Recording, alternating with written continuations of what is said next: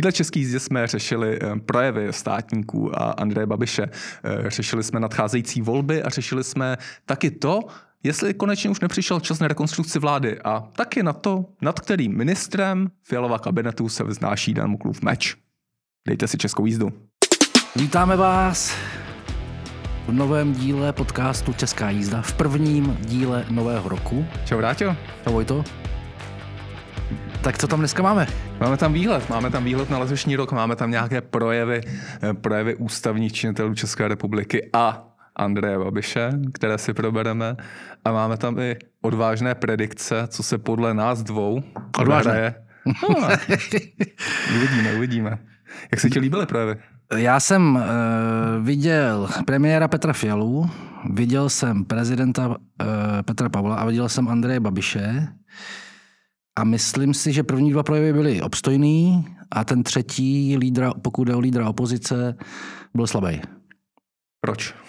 Protože to nebyl projev, který by se hodil k tomu dní nebo k tomu, jak on to anoncoval, to znamená, že to je projev prostě na nový rok nebo projev, projev novoroční nebo projev, který má nějak zbilancovat, případně, případně e, nabídnout nějakou vizi do budoucna a byl to projev, který de facto se nelišil nijak v tom, co Babiš říká opakovaně dlouhodobě ve sněmovně, v různých politických debatách. Byl to prostě projev eh, opozičního politika, který tepal vládu a myslím si, že to jako eh, si mohl odpustit. A to totální obžaloba vlády, která navíc stále na prokazatelných lžích často. Ta, ta, tam prostě padala řada věcí, které fakticky nejsou pravda. Eh, Andrej Babiš rád říká, že nebo háže, háže vinu tu vinu v úvozovkách za, za zelený úděl za Green Deal na, na, na vládu Petra Fialy, což vlastně udělali teď v tom projevu novoročním. Přitom je jasný, že vlastně jako to podepsal za Českou republiku ještě on, když byl, když, když byl v premiérské funkci. Takže ty východiska Babišové vlády, eh, ty východiska Babišova projevu byly často, často velice cestný. Eh, mně se taky nelíbilo. To, to, to, to bylo takový křičení desetiminutových, co všechno tato koalice, koalice dělá špatně a potom, potom popřál, popřál lidem hezký nový rok, takže to, to, to, nebyl, to nebyl novoroční projev. To, to... A to, že neříká v mnoha ohledech pravdu, nebo že s tou pravdou zachází, jak by řekl Miloš eh, Zeman kreativně, eh, není tak nic nového, to je prostě jeho běžná, běžná praxe, běžná metoda. Eh, otázka je, co na to jeho volič, a otázka je, jestli to může mít nějaký efekt, ale já si ani to nemyslím. Voliče to nezajímá. Nikoho vůbec. to nezajímá. No. Voliče nezajímá, jestli si vymýšlí nebo jestli říká pravdu. A, a i když to potom eh, novináři nebo, nebo nějaký neziskovky fact checkují, vůbec nic to nezná, nemá to, no. nemá to význam. Což je smutný, což je smutný zjištění.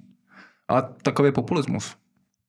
No, ale tak ne takový populismus, ale no. tak, ten, trend, ten trend, který spočívá v tom, že lidi nedůvěřují tomu, co se tvrdí v médiích, že nevěří nebo věří čím dál méně tomu, co se píše v novinách, že zkrátka tahle společnost nemá autority, ke kterým by se mohla nějak pozitivně vztáhnout, že nemá nikoho, kdo by dokázal v tom veřejném prostoru nějakým způsobem tu debatu uh, nějak moderovat nebo vést nebo ji usměrňovat. Je to rozplizlý, je to dlouhodobě čím dál horší politická kultura a na, to upozorňoval mimochodem eh, prezident Petr Pavel v tom svém projevu, je čím dál šílenější, zhrublo to všechno na všech stranách a je prostě faktem, že Andrej Babiš na tom má svou vinu, ale současně je to produkt něčeho, co ho přesahuje, co trvá celých těch více jak 30 polistopadových let.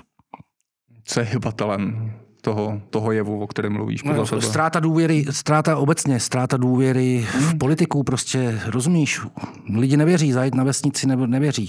Každý, každý, téměř každý, nebo spousta lidí, nebo výrazná skupina lidí bude tvrdit, že prostě nikdo tam nejde kvůli tomu, aby e, nějakým způsobem to bral jako službu státu, službu obci a většina ti řekne, že tam jde, jdou kvůli svým osobním sobeckým pohnutkám a tak podobně. No. Hm? Prezident tradičně patří k těm nejlíp hodnoceným autoritám eh, vedle armády například a tak dál. Jak hodnotíš vlastně Petra Pavla jeho první rok ve funkci, jeho první, první novoroční projev, protože um, z pohledu, z pohledu veřejnosti podle mě často ho vnímají lidi právě tím, že tím nesobeckým přístupem, vlastně tou nadstranickostí, která je daná tou funkcí pochopitelně a kterou podle, podle řady lidí naplňuje. A ty si objížděl ty vesnice a ty, ty, ty si vlastně eh, Česká jízda je na, název podcastu, ale ty knížky právě eh, toho vesnického tur, které si před dvěma lety tuším podnikl. Dívej, já, já bych ještě, když, kdybychom mluvili o prezidentu Petru Pavlovi, tak možná bych na úvod zmínil to, že já, když byla, když byla kampaň eh, před prezidentskými volbami, tak jsem s některými kandidáty byl opakovaně v terénu. S ním jsem byl dvakrát nebo třikrát, třikrát myslím. Přičemž jeden ten výjezd byl do Ostravy a okolí a tam jsem s ním byl fakt celý den. Měl jsem možnost s ním být i mezi čtyřma očima docela dlouho. Současně jsem ho viděl. Večer byla velká debata v jednom kině, viděl jsem ho, byli jsme v nějaké firmě. Prostě jsem s ním strávil celý den. A už tehdy mě v celku záhyb došlo, že on je svým způsobem neokázalej a že má takový dar dar být normální, jo, což sice zní banálně, ale v české politice to zas tak běžné jev není. A současně eh, z něj máš intenzivní pocit, že s věcí nedělá žádnou velkou vědu, že prostě to říká tak, jak to je. A, a že se nepřetvořil, že nehraje roli. Tak není to politik ta, ta, ta, ta, ten nedostatek té politické politický minulosti je tam asi vidět. Eh, já, já k tomu jeho projevu mus, musím říct, že mně se líbil asi nejvíc těch tří projevů, eh, o kterých tady mluvíme ale líbil se mi obsah a ne úplně forma, musím říct. Eh, byť mu nepopírám určitý charisma, který má normálně při běžném kontaktu, tak z toho projevu na mě vůbec, vůbec nesál a přišlo mi, že to předříkával až, až Tak ještě podle mě se to ještě pořád učí. Určitě ale to jsme to věděli, učí, to jsme věděli, že on v tomhle tom, v těchto těch provozních to je věcech... To není no, kritika, no, jasně, no. spíš dovedl bych si úplně představit umělou inteligenci, která by za něj takhle ten projev načetla. Tam bylo několik zajímavých momentů. Za, za mě, uh, za prvé, v, v, v, celkem výrazně bych řekl, že se postavil na stranu vlády. Určitě, ve vztahu, ve vztahu opozice vláda. Tak opozice tam, ho za to tepala taky no, opozice ho to tepala. Myslím si, byť to chápu, proč to udělal, tak si myslím, že přece jenom k té vládě mohl být kritičtější. Ale dobrá, tak, eh, tak, takhle on, tak jak jsem říkal, on říká, co si myslí, takže takhle on to má. Ostatně některé ty kontroverzní zákony vládě podepsal. To je jedna věc, která byla zajímavá. Další věc, která je zajímavá, že se jednoznačně postavil za přijetí eura, což určitě... To je asi to nejzajímavější. Což je moment, který štěpí i samotnou koalici a obecně českou politiku a vyvolalo to poměrně dost velký reakce. A za mě teda bylo ještě velice dobrý a správný, je, že se pokusil oslovit mladý lidi. Hmm. Viděl jsi tam uh, za, tím apelem na mladý lidi, který mě teda musím říct taky překvapil, nějaký vliv Danuše Nerudový. Jejíž téma to vlastně bylo během prezidentských voleb a potom tam byla i nějaká, uh, věřím, neformální dohoda, že za tu podporu, kterou Petr Pavel získal uh, před druhým kolem proti Andreji Babišovi, tak vlastně přislíbil akcent na tato témata právě Danuše Nerudový. Hmm, to nevím, to, to, je, to je možný, že jakoby si to téma jak vodní převzal nebo že si ho podržel, ale Hlavně si myslím, že to je obecně strašně důležitý téma, protože i když mluvíš s, něk- s lidmi z, z jednotlivých politických stran, tak oni moc dobře vědí, všichni, že pokud mají někde nějaký problém, tak jeden z nich je právě tento. Že se jim nedaří oslovovat mladí lidi, že se jim je nedaří vtahovat eh, do toho veřejného prostoru, že se jim je nedaří vtahovat do, toho, do té politiky. Ono samozřejmě, samozřejmě to má svoje příčiny, má tu svůj kontext, ale je to věc, která je strašně důležitá vůbec pro legitimitu toho politického provozu. Hmm. No, Petr Pavel, pokud si vybavu správně, tak tam sliboval, že bude dělat vše pro to, aby to změnil, tuhle situaci, kterou si popsal. Já si nicméně ale moc nedokážu představit nějaký reálný kroky, jak by to mohl udělat. Jo, to na to jsem taky sám zvědavý, jestli to, bude to, to, iniciovat. Rozpor, Jasně, no. který... no. Tak to je prostě tak, eh, ten prezident má svoje nějaké pravomoci, jsou v celku omezený, v některých věcech může nastolovat agendu v tom slova smyslu, že to téma vytáhne a snaží se ho nějakým způsobem ve veřejném prostoru zvýraznit. Jako, co si bude, mi to nastolování agendy je často jenom obézlička. Ale pak bude záležet na těch ostatních aktérech a prostě uh, ale ono je to jako, jako dívej, pokud, pokud Miloš Zeman a Andrej Babiš, a tam to jsou data, eh, jsou schopni oslovit, nebo byli schopni oslovit poměrně vysoké procento těch uh, starších lidí, že jo, Andrej Babiš tam snad v, lidí v, v důchodovém věku je kolem 50%. Hmm tak vlastně těm ostatním aktérům svým způsobem ani nic jiného nezbývá, než se pokusit mobilizovat ty hmm. ostatní. Hmm. A pokud se vybavu správně z těch dat, tak... tak... Takže i čistě pragmatický by to mělo být v jejich zájmu. Hmm. Tak uh, apel na ty mladý mají primárně ta dvojkoalice bývalá dvojkoalice Pirátů a stanu. Spolu tam to bylo spíš průřezovější, ale skutečně těch, těch nějakých 18 až 26, tak tam byl Piráti a stan primárně. primárně Uvidíme, no. Čeká nás velký rok letos, vrátil super volební rok. Ještě Fialu. Fialu ještě premiér. Ještě. Ten uh, premiér, podle mě uh, svým způsobem pochopitelný a dobrý projev, ale zároveň vlastně dost kontroverzní v tom slova smyslu. A on sám to tam teda zmínil, jo, že nikdy voličům nelhal v tom, co nás čeká, nebo že ty prognózy byly poměrně pochmurné a že se k tomu nikdy nevyhýbal, ale že tentokrát si myslí, že rok 2024 je rokem naděje a rokem obratu k něčemu jako lepšímu. A to je podle mě z jeho strany poměrně riskantní teze, protože se může nakonec ukázat, že pokud eh, současná politická reprezentace něco potřebuje, tak tak je uh, také jistý přenastavení, myšlenkový přenastavení v tom slova smyslu, že by měli víc pracovat s tím, uh, s tou krizí jako s něčím, co tady bude trvat dlouho. Protože je prostě klimatická krize, protože uprchlíci, protože prostě války v různých oblastech, letos budou volby v Americe. Prostě nemyslím si, že to, co víme dneska, pokud jde o naše nejbližší měsíce a roky, by nás mohlo nějak silně opravňovat k tomu tvrzení, že ta krize je za námi nebo že jsme ji překonali. Tady asi naprosto nesouhlasím teda s tebou. Tak? No, no tak opakem toho, co říkáš, nebo opakem toho, co kritizuješ, by bylo, že by měl eh, Petr Fiala, premiér, pre, premiér ve Vánočním poselství, vlastně uh, rozlít takový pesimismus, pesimismus mezi, to jsem neřekl. mezi čes... No to z toho vyplývá. Já jsem řekl, že by se měli osvojit nějaký, nějaký, nějaký jiný model uvažování, který počítá, pracuje s tím, že ty krize se budou vracet, že, tady, že budou vlastně trvalým jevem. To je ale... Já vím, že to politicky by to nebylo moc průchozí, že, že na to možná česká společnost není připravená, že si všichni myslí, že vlastně se to vrátí tam, kde eh, by všichni chtěli, aby to bylo. Ale prostě, když se na to podíváš trošičku eh, kritičtějším okem, tak se to může... Eh, nevím, no, nevím. Mm, to... Aby se mu to nevrátilo. První věc je, že za, za měsíc si nikdo nevzpomene, co Petr říkal ve, svém, ve svém vánočním projevu. To je pravda. To, to, to jako první věc.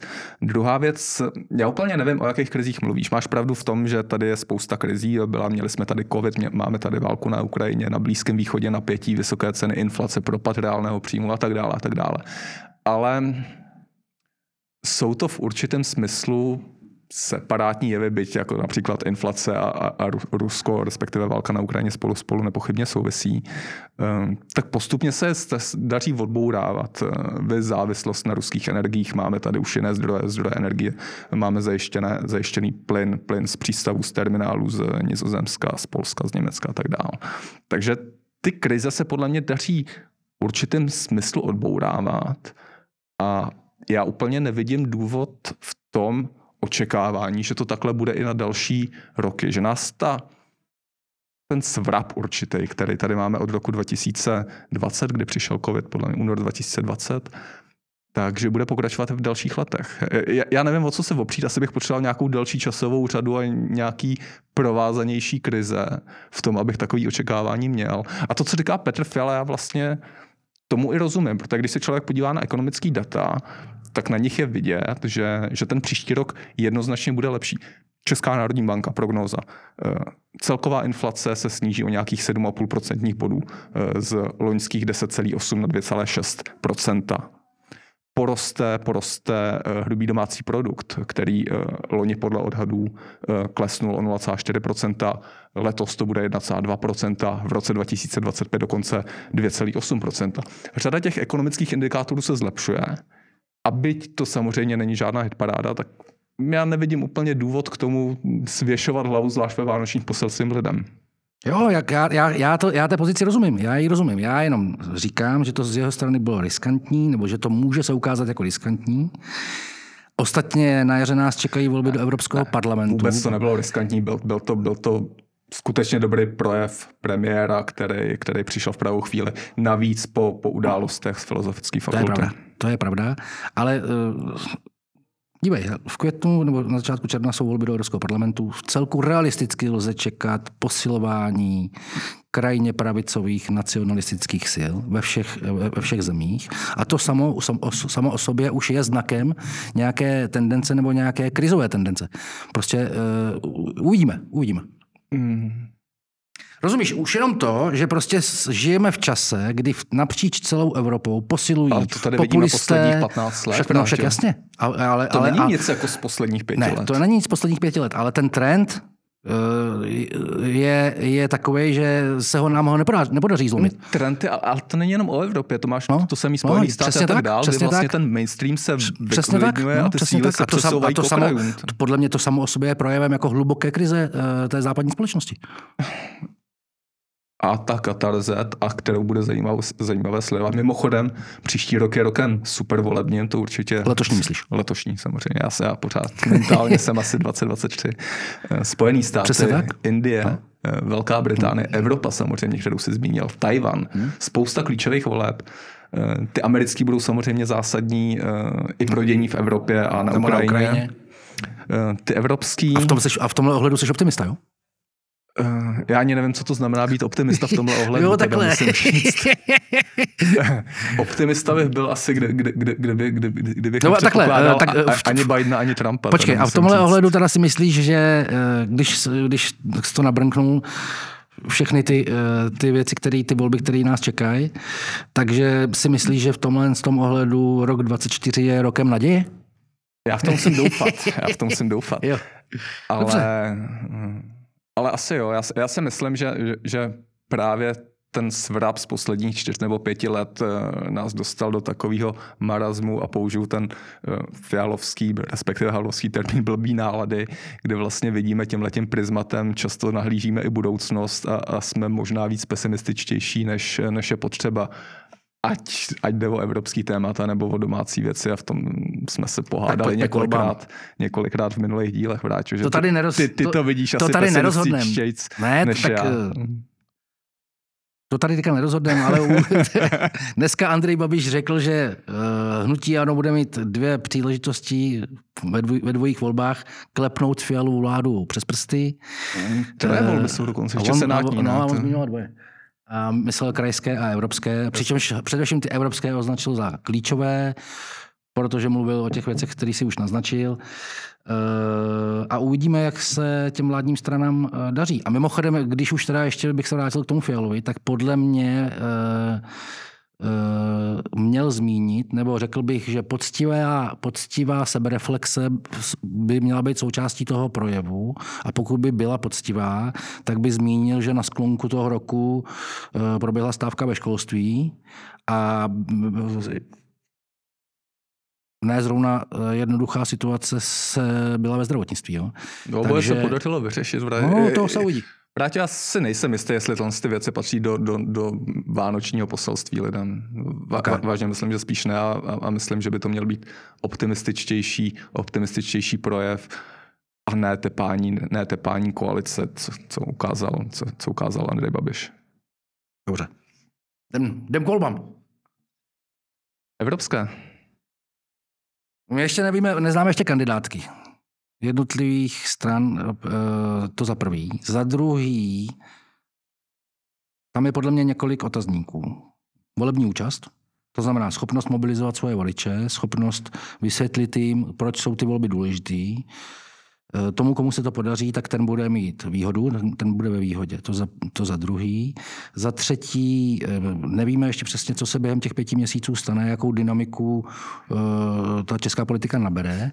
V danou chvíli to ale vypadá tak, že ještě, k, tomu, k tomu se ještě vrátím. A za čtvrtý, tam je ještě jeden faktor, který je pod, podstatný a ten spočívá v té volební účasti, protože dlouhodobě platí, že Eh, například ČSSD a komunisti zhruba těch evropských volbách se byli schopni dostat maximálně na dvě třetiny hlasů, který měli v normálních preferencích. Jinými slovy, jejich voliči k těm volbám nechodí. A pokud platí, že jejich voliči jsou dneska u Babiše, tak to bude především na Andrej Babišovi, aby vysvětlil svým voličům, eh, že tam mají přijít. A pokud se mu to nepodaří, tak je dost možný, že koalice spolu, Piráti a starostové budou mít lepší výsledek, než jak se to jeví podle aktuálních preferencí. No tak dejme první predikci, Vrátil. Myslíš si, myslíš si, že se to, vrát, eh, že se to Andrej Babišovi nepodaří? Protože to video, který jsme, to novoroční poselství od něj, který jsme dneska viděli, tak, tak naznačuje poměrně, poměrně agresivní kampaň, která se vlastně hmm. od, od hnutí ano dá čekat a která pojede a bude to, eh, bude to pět měsíců tepání non-stop vlády a, a označování těchto voleb za klíčový, přičemž v Česku je tradici, že za klíčové volby se označují každý volby. Eh, a Andrej Babiš to určitě udělá referendum o vládě. Jasně. Já si myslím, že navzdory tomu se může uh, koalici spolu podařit uh, uspět, čímž ale nemyslím, že ty volby vyhraje. Ty, typl bych si, že Andrej Babiš udělá z těch 21? 21, ano. Z těch 21, že jich udělá 8, 9, možná i 10 mandátů. To by byla výhra. To by byla výhra ale nemyslím si, že to bude tak, že to bude drtivý, jako že to bude moc prodat, jako že položil na lopatky eh, tu, tu vládní koalici. Hmm. Ehm, podle mě se poměrně výrazně ukáže, a taky jsme o tom už mluvili, že, že vlastně hnutí, hnutí ano, respektive Andrej Babišovi chybí lidi a, a hmm. Andrej Babiš to bude, bude hrát samozřejmě na, na, tvoj, ano, na svoji tvář. Vlastně bude on na billboardech a vedle něj budou, budou často lidi, který vlastně nikdo moc nezná, kromě možná Kláry Dostálový a pár dalších ale, ale ta personální vyprázdněnost, o které se vlastně mluvili na hmm. začátku v jiném kontextu, tak tady podle mě bude velice, eh, velice patrná. No a pak bude záležet taky na tom, pokud jde o Andreje Babiše, tak jednak jestli eh, ty jeho voliči přijdou a potom eh, je tady ještě poměrně pořád dost politických stran, který se které se pohybují někde mezi dvěma až pěti procenty. A jestli jemu se podaří Protože neočekávám, že nějak masivně by mohli přecházet voliči koaličních stran na k hnutí ano. To znamená, že jeho šance je oslovovat ty lidi a jejich kolem 20%, kteří v danou chvíli preferují politické strany, které jsou pod 5%. Hmm. Tohle, myslím, tohle myslím, že tady t, t, tímto směrem bude ta jeho úvaha a jeho strategie eh, tím, tímto směrem půjde. No, a, ale otázka je, jak bude úspěšná. A ještě jednu noticku si dovolím, eh, dovolím k evropským volbám. Eh, my se tady vlastně nebavíme o tématech, které budou zásadní a které budou eh, No, dneska on to řekl. On, v té evropské volby. No v té, on to naznačil. On to, ano, on, to, on to řekl. Migrace. Bezpečnost Evropy. Bezpečnost. Green, Green Deal. Deal možná nějaký další, který, který, který to, vyplývá jako... z těch dvou. To jsou dvě věci, které jsou extrémně emotivní, hmm. které dokážou, já věřím tomu, viděli jsme, co, co dokázala tady migrace historicky, když se dáš, když se dáš na billboard, tak, tak tím rozhoduješ volbě, takže, tak, takže jo, jo. to bude jenom o míře agresivity, kterou, kterou, kterou... A že Andrej Babiš dokáže být nechutný, to jsme už zažili. A není to jenom o Andrej Babišovi samozřejmě, viděli jsme tady například i v kontextu právě filozofické fakulty řadu, řadu nechutných, hmm. nechutných uh, implikací různých, různých, z různých táborů. No a na podzim budou krajské a senátní volby a tam to bude zase trošičku jinak. Za prvé, v těch krajských volbách je dost dobře možný a pravděpodobný, že některé vládní strany půjdou v koalicích, typicky KDU ČSL, s místními nebo s regionálními subjekty, což je eh, strategie, která jim opakovaně vycházela a vychází. To znamená, že můžou uspět. Za druhé, obecně platí, že v těch krajských volbách mohou v některých regionech uspět strany, které nepůsobí na celostátní úrovni, čímž bude ten výsledek zkreslený. No ale obecně zase lze říct, že Andrej Babiš nepochybně bude chtít eh, uspět pokud možno ve všech krajích a v vytvořit nějaké koalice. A podle mě v tomto ohledu ty krajské volby mohou být jistým testem v tom slova smyslu, jestli ano má koaliční potenciál. Ono na té krajské úrovni je to jiný. Do, I dnes platí, že například ODS s hnutím ano v některých krajích v koalici je. To znamená, že není důvod si myslet, že to tak nebude i v budoucnu. Ostatně, komunisté se podílejí. Ostatně eh, ti politici to sami říkají, že jo, typicky u nás Eh, na, v, na Jižní Moravě, tam, tam jsou v koalici na brněnském magistrátu. Eh, takže eh, to bude zajímavé, ale v každém případě to bude zajímavé to sledovat, protože prostě ten koaliční potenciál je věc, kterou Babiš musí dlouhodobě řešit a musí ho, ten, ten, tu věc musí vyřešit do příštích sněmovních voleb. No, říkal to první místo předseda hnutí Ano Karel Havlíček vlastně tady v minulý český jízdě, který jako naprosto na rovinu říkal, že si je vědomý toho, že hnutí Ano prostě ten koaliční koaliční potenciál nemá. nemá. No. Minimálně jako nemá tak výrazný, jak by potřebovalo. Eh, takže, takže určitě. No a potom ještě bych řekl k tomu poslední věc. Jak ty evropské volby, tak ty krajský, ale i ty senátní nám také ukážou, do jaké míry jsou strany, které tvoří koalici spolu, ochotny dál spolupracovat. V těch senátních volbách ta strategie spočívala většinou v tom, že si podpořili vzájemně kandidáty nebo že nestavili kandidáty proti sobě. To znamená, že si to vytipovali tak, že tam, kde byli silní lidovci, někde třeba na Jižní Moravě nebo na Zlínsku, tak tam nešel proti kandidát z ODS a z dalších stran. A nebo jestli postupem letošního roku naopak se začne ta koalice klížit. To je otázka, kterou, na kterou teďka asi taky nedokážeme odpovědět. V každém případě do evropských voleb jdou společně, tudíž lze čekat, že Petr Fiala bude ale tlačit bylo to na to. těžký. Bylo ale bylo to těžký. Ale bude taky záležet, jaký bude výsledek. A Petr Fiala nepochybně jeho strategie spočívá v tom, že bude eh, chtít tu spolupráci udržet i do těch krajských a senátních voleb a potom s výhledem uh, na volby příští sněmovní. Ne, určitě. Všechny tři, tři strany počítají, počítají s tím, že, že to chtějí udržet do příštích, příštích sněmovních voleb. Otázka nicméně v kontextu evropských voleb, a to je otázka na tebe, jestli si myslíš, že v případě masivního neúspěchu eh, koalice spolu, to znamená, že... Třeba tři mandáty? Eh, no to je extrémní neúspěch, ale eh, řekně, řekněme pět mandátů a méně.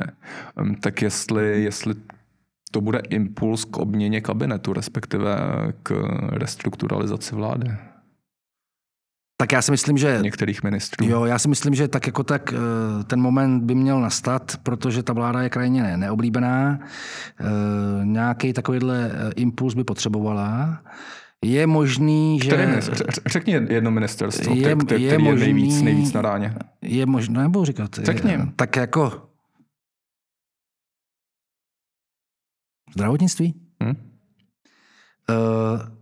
Je možný, že se to může stane po té, co ta koalice neuspěje, ale nevím, jestli člověče jako vlastně by to nebylo dobře pro ní, jo? protože, jak jsem říkal, její voliči, to znamená voliči vzdělanější, voliči z velkých měst, voliči speciálně motivovaní k těm evropským volbám přijdou, což jsou jejich voliči, to znamená, že ono to může mít nakonec úplně přesně opačný efekt. Jinými slovy, že oni relativně v těch volbách uspějí, což je nějakým způsobem jako uklidní, Navzdory tomu, bezpečí. jo, navzdory tomu, že by to mělo být přesně obráceně, že by jako měli uh, skutečně něco změnit hmm. a dělat. Jo, rozumíš, aby, si jako, aby vlastně to neuchlácholilo v tom slova smyslu, že si budou myslet, že to dělají dobře. Ne, a faktem je, a v tom měl Andrej Babiš možná částečně pravdu, byť záleží na tom kontextu. Já to je vlastně vibe, který získávám od, od nějakých koaličních, koaličních politiků, je, že řada, řada z nich skutečně žije v tom, že dělá, dělá tu koalice, tu politiku skutečně dobře nejlíp a jsou uzavření v takové myšlenkové bublině,